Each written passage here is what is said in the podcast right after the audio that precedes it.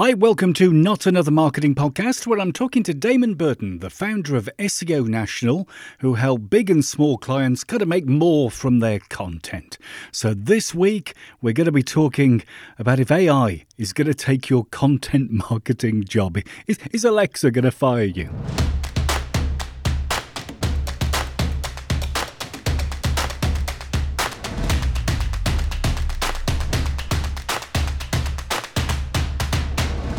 Thanks for downloading. If you listen to the AI gurus on LinkedIn, then all our jobs are going to go very soon, like next week, because of AI and ChatGPT and everything else AI. It's almost like a cult, isn't it? It's very odd, very strange. Uh, so, this week, AI is going to be put into perspective by Damon Burton, the founder of SEO National. He's been featured in publications like Entrepreneur Magazine, Forbes, BuzzFeed.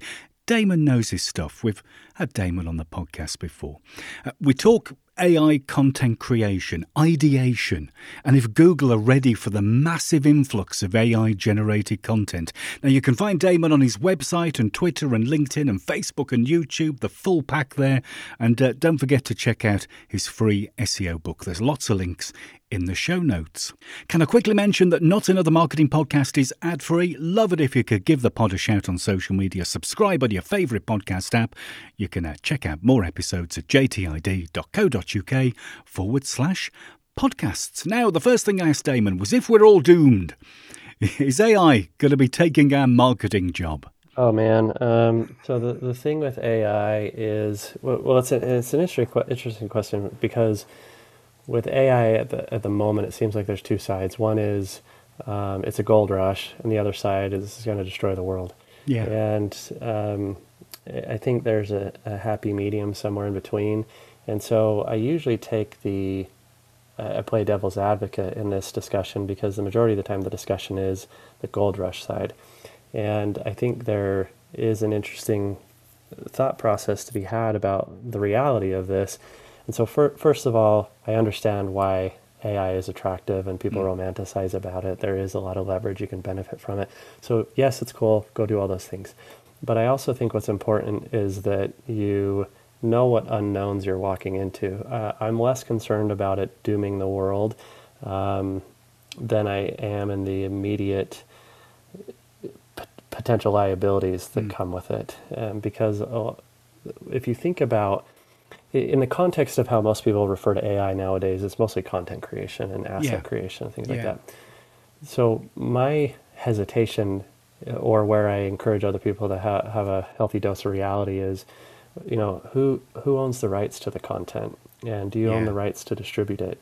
And the chances are it's not you. And the reason why is because you didn't create it. What you did is you input prompts into a technology or tool that then created it for you. So as I've been preaching these, well, I don't want to say preaching these things because it's not like I'm saying don't use AI, but as I've been advocating people to have, recognize that there's another side to this, um, everybody's been, a lot of people have been turning a blind eye and going, you know, I can automate everything mm-hmm. and then at the expense of some quality control, right? And and so I had, that, that's where my initial concern was was quality control at scale. Yeah. And as I talked about that, I said, who's going to own the rights. Legislation will probably come out. Sure. And and as I've said these things, now it's happening. So fast forward, I think that this big gold rush um, started to kick in at, at, the fourth quarter of 2022, and at the time of recording this, it's um, you know we just finished the second quarter of 2023. And so, in just six to eight months, we've gone from rapid adoption to now litigation is just barely starting. Yeah, yeah. And if we look back in the last couple months, Italy banned it entire AI entirely they did, temporarily. Yeah, yeah, yeah. And then they reinstated it. And then now we have the huge advocates. I mean, Elon Musk and all these big tech people that you would think are behind it. And, you know, they are in some respects. Even they said, hold on, maybe we should do a six month moratorium and figure this out. And then ChatGPT just had a $3 billion lawsuit initiated against them. Yeah. In the US, the FTC just came knocking and said, hold on, you know, are you, I can't remember the word they used, but it was like sucked and ingested or something like that, just consumed yeah, yeah. the internet. Yeah. And, and so by proxy, you can be liable too. So I don't think the immediate concern is are we doomed, but I think that where business owners and entrepreneurs, their immediate concern should be is understanding what the potential liabilities are. And that's not to say don't use it, just Sure. ha- have a, a reasonable recognition of what you may be setting yourself up for Yeah, down the road. Yeah, yeah, absolutely. I mean, I don't think it's very good. I don't know whether my expectations are too high, um, but I don't think what it generates is particularly very good. It, it's poor. Um, in content and and in words, in the way it describes things, the way it writes, it's very bland. It's even when you ask it to create things in certain voices, it I still find it quite. I, I don't find it particularly natural in, in any way, and it's also quite wrong. And I'll, I'll tell you a quick one. Um, I've, I've just been I've spent about the last three hours today um, coding this little application for a client to connect one system to another system, and it's it's in an area of code that I don't I haven't been in for like probably 20 years. So I got Chat GPT to write me a few snippets. Thought that'll do. Mm-hmm. It's just wrong. It's just wrong. I'd have been better off just going straight to the manual because it was just plain wrong. Well, I agree, and the, and there is an element of quality control. So that's where where we talk about uh, quality control at scale. Yeah. And so where for the reasons you mentioned, we haven't fully adopted it in content creation. So where we'll use it is content ideation to go, Sure. is there any other ideas? Are there any other ideas that we had not thought of on this topic? But when you have the so the difference between the uh, the mass adoption of it, and, and this is kind of a generalized statement, and this doesn't apply to everybody, but the there's a huge difference in quality over quantity and speed over quality, and so a lot of people aren't at the level of profession that you may be, or that I may be, or other mm. agency owners may be. So they don't know the difference. They don't know what they don't know. So they're not exposed to that that gap in quality control. So if you were to take and ha- have generally no experience in content creation, then all of a sudden you can create content at scale, and you don't have a before to compare the after against. Yeah. It probably looks amazing, but That's you, kind of worrying in a way because if we if we get into a situation where we rely on on this stuff to create the content, we'll in the future we'll never know what good content actually is.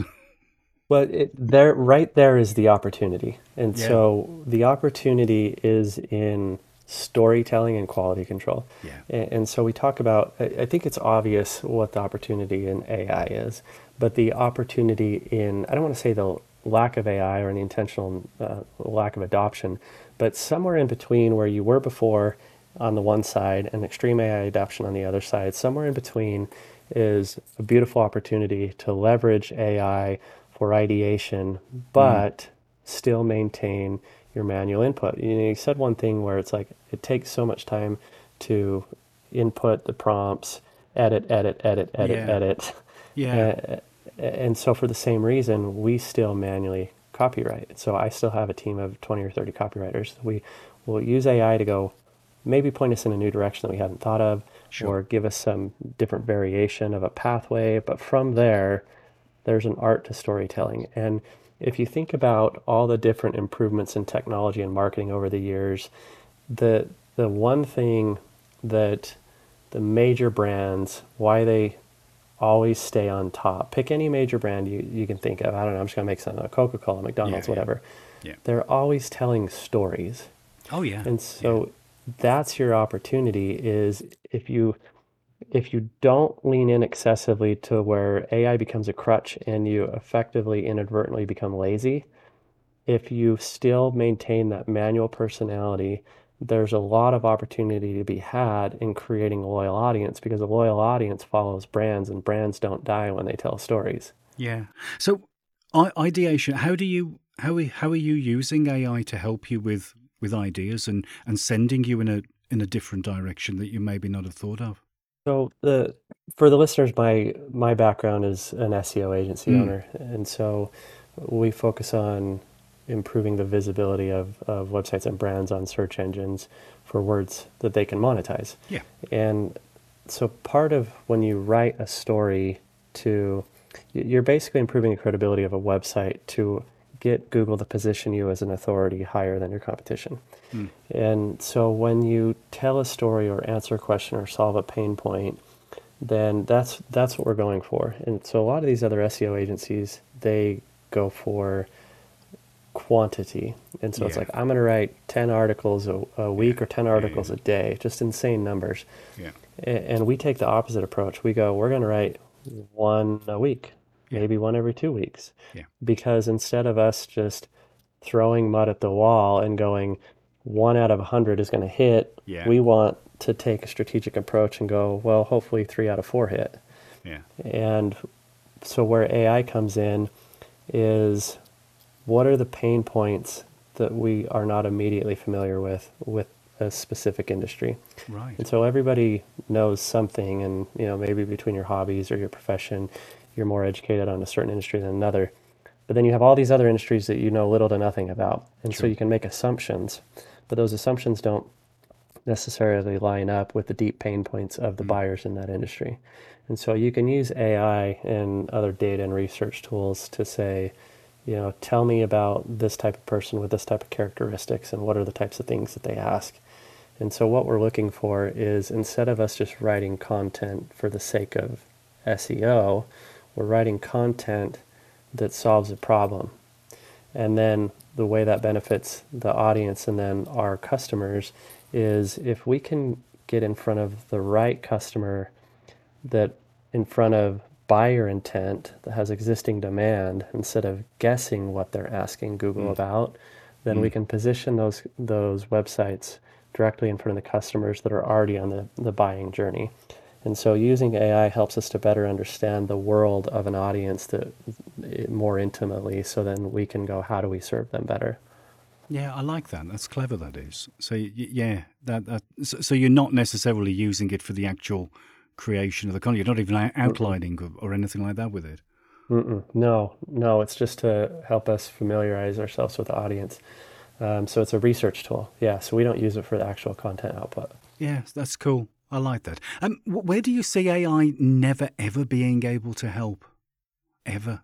I'm gonna. If I had to pick one, I, I would say in uh, Uh, driving align- cars. Aligning emotionally. no, not driving cars. You, you know what's funny is I, um, I I do what I call day trips with my kids. Yeah. And so every every couple weeks, I, I have three kids, and I rotate between them, and I let them pick, you know, somewhere within a two-hour flight that I can just go spend some one-on-one time with them for, you know, a, a weekend.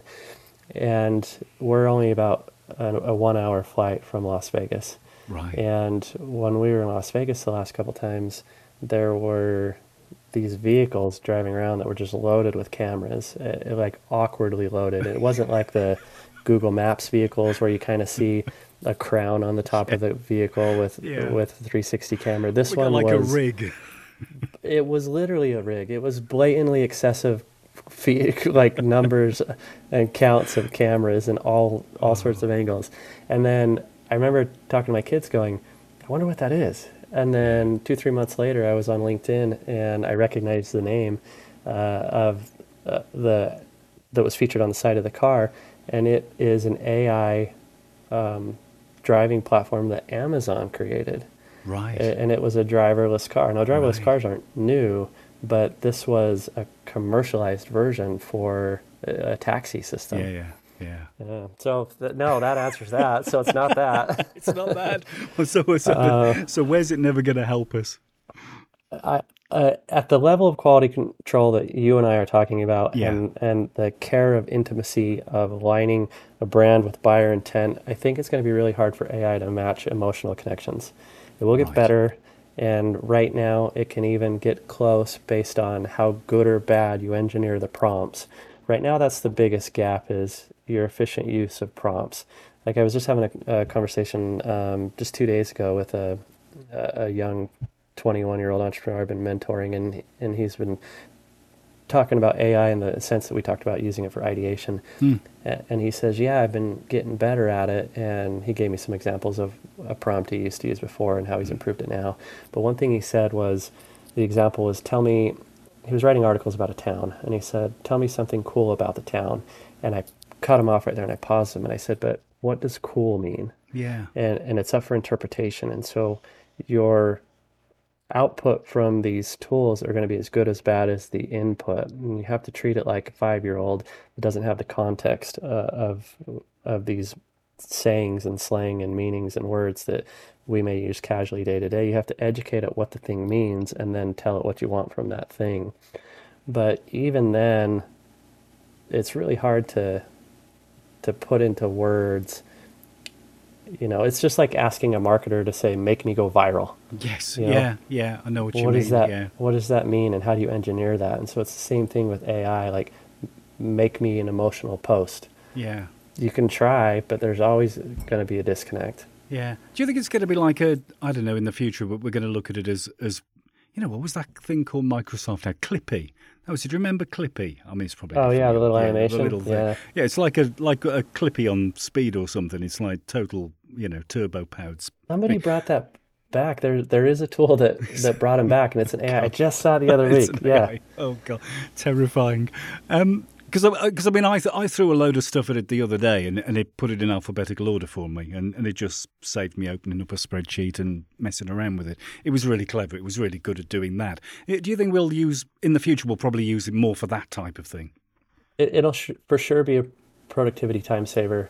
Um, where I'm curious if it evolves or not evolves into is there's a big demand for personal assistance.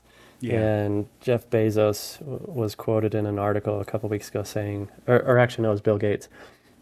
And he was saying, whoever wins the race to the AI personal assistant is going to be who ends Google and ends Amazon, Yeah. and you'll never need to go to a search engine again.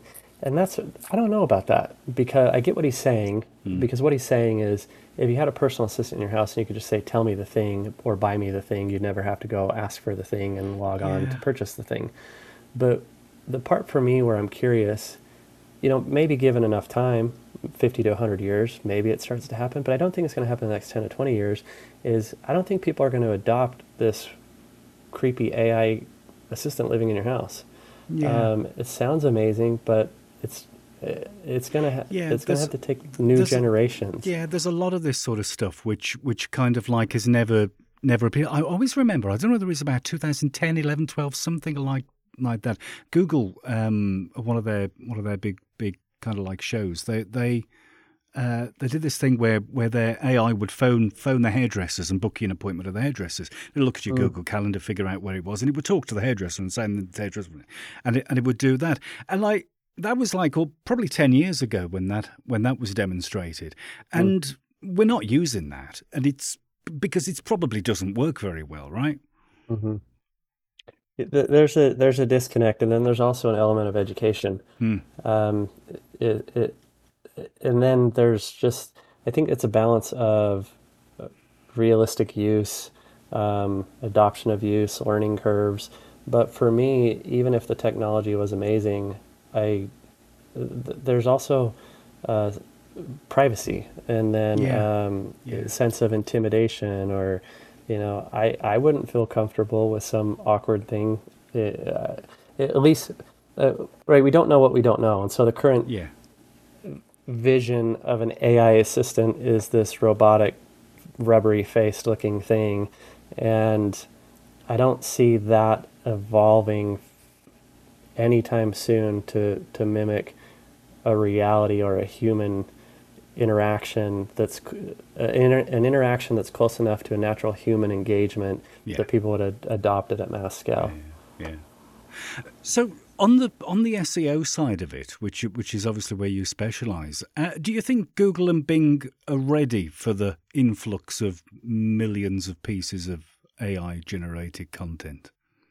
Yes and no. Um, yes, because this is not new. Uh, the the idea of qu- uh, content at scale, because this Sure. has been an issue uh, um, for for years. A, a really easy example is Google came out with an algorithm update in 2011 called Panda that focused on quality content because what was happening back then and still happens now, just in different forms, is um, duplicate content and a, a method called s- scraping and spinning. Yeah. And so there were tools that would just basically scrape, which means to go uh, capture content that exists on another website and then spin it, which would mean swap out the synonyms and shuffle around the paragraphs and sentences. And in theory, that creates a piece of content that hits all the main important bullet points, but now it's in a different order. Hmm. And so it's less likely Google will identify it as existing content. And so therefore, you get rewarded as some sort of original author. Hmm. So, w- way back then, I mean, we're talking 11 years ago, Google came out with an algorithm update that worked really well because it crushed a lot of websites. Yeah. Um, now, the so the concept of them having to deal with content at scale is is far from new. The speed at which I think is where I don't. It's going to be hard to understand how well that well prepared they are. Now the before the AI gold rush, it's obvious that content was increasing. There's all sorts of studies that say, um, you know, the size of the internet doubles every year or something crazy like that. And so it's not new in a variety of ways. And then the other thing is, is I don't think that this is the the concept of AI is new behind the scenes. So what I mean by that is Google probably had Bard or whatever they call it Hmm. long before ChatGPT because for two reasons. One, I think it's pretty unlikely that they could release a product that fast. They came out with it within like three to five months. It was really quick, wasn't it? Really quick. Mm-hmm. And so they probably had it. Now, the reason why they didn't release it is because it largely destroys their revenue model. Sure. And so they didn't release it until they had to release it. So what I mean by that is Google's revenue is something like 80 to 90%, despite them having all their other products, Hmm. Android phones, um, everything outside of PPC. PPC, pay per click revenue, still produces something like 80 to 90% of their revenue. Yeah. And so if you were able to just type in a query into AI and get the answer, and then it eliminates you going to the search engine and having the potential to be exposed and click on an ad, that destroys their revenue. So I don't think they pushed it- it's highly likely they had something and they didn't push it out until they were forced to push it out. So if that's true, then they all, I'm sure that you know they're infinitely smarter than you and I are, and they probably had discussions about what positives and negatives come with rolling out a tool like that. Um, so th- there's no clear answer, but it's highly unlikely they haven't had a lot of discussions about it. Yeah, because I mean, the the the ability to create millions of pieces of content a month and just throw it and just, like you say, see what sticks. I mean, it's it's going to be easy easy to do, and there's a, we know there's a lot of marketers who like the like the easy bit. Well, think about social media. When when Mm. you look at social media and how the algorithms work on how they feature content, it's not about who posts the most. It's about who gets the most engagement. Yeah. And so when you get good engagement because of quality content, then you get rewarded. But if you mass produce content, you dilute the value in the messaging, and you have low engagement, you get devalued in the algorithms. So it, that's a metric that search engines can use too. So if you have a website where people push out a hundred pieces of content a day and it gets next to no engagement versus Yeah. the person that pushes out one per week, and based on the metrics of you know the view count to engagement, then it's really easy to see who produces quality content versus quantity content. Yeah. So you think engagement is going to be kind of like is it, is it as is it important now? Is it is it going to become more important? It's already, I mean, it's been part of the metric for a long time. Google uses what's called bounce Mm. rate, which is, Yeah. uh, you know, who comes into a website, how long do they stay, and do they click on another page or do they Yeah. exit entirely? So it's already a measurable metric. Yeah. Yeah. We'll have to see what happens. We'll have to see if we're still here in like twelve months or, you know, been I'm still here in 12 months. We've been fired by some AI. It said, we don't need you. You're fired. You're gone. My, that's pretty rough because, you know, I'm self employed. So that means I adopted the thing that fired me. Just be nice to them. Nice to just say please and thank you and everything whenever Yeah. you type in a prompt. I mean, do, do you think? Um, do you think? I mean, are you looking to hire a prompt engineer? Because I've heard folks hiring. I mean, it does it exist, or is it just Yeah. folks who just use it a lot?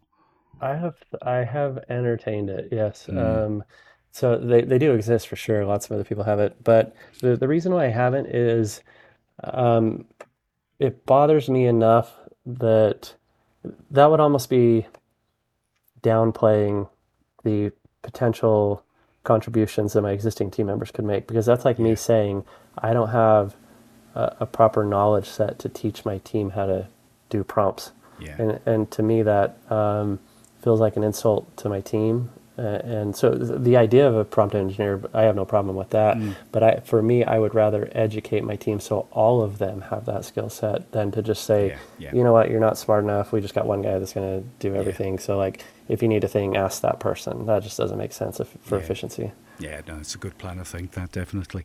Um, so I could chat for hours about AI and get into self-driving cars and everything because I'd love to see it. I mean, I live in like a little medieval town in, on the Welsh borders in the UK. love to see it negotiate some of the roads around here. I mean, they were built for horses. I mean, we, no chance. um, where can we where can we find you, Damon? Where's your website, social media bits? Yeah, I appreciate the chat. Uh, if you go to damonburton.com, that'll have everything. I share my personal stories on there. Um, and if you want to learn more about SEO on there, I also have a free copy of my SEO book um, that teaches you more about this process and, and how to leverage SEO for your own. Fantastic. I'll put some links in the show notes and um, folks can tap on them. Um, thanks for your time, Damon. Really appreciate it. Been a pleasure. Thanks, John. Thanks again to Damon for his time. Don't forget to check out all the links in the show notes. There's lots of them, so give them a quick tap. Uh, if you've enjoyed the episode, make sure you subscribe for more on Apple Podcasts, Spotify, Amazon, Google. It's everywhere. Just search for Not Another Marketing Podcast. Thanks for listening.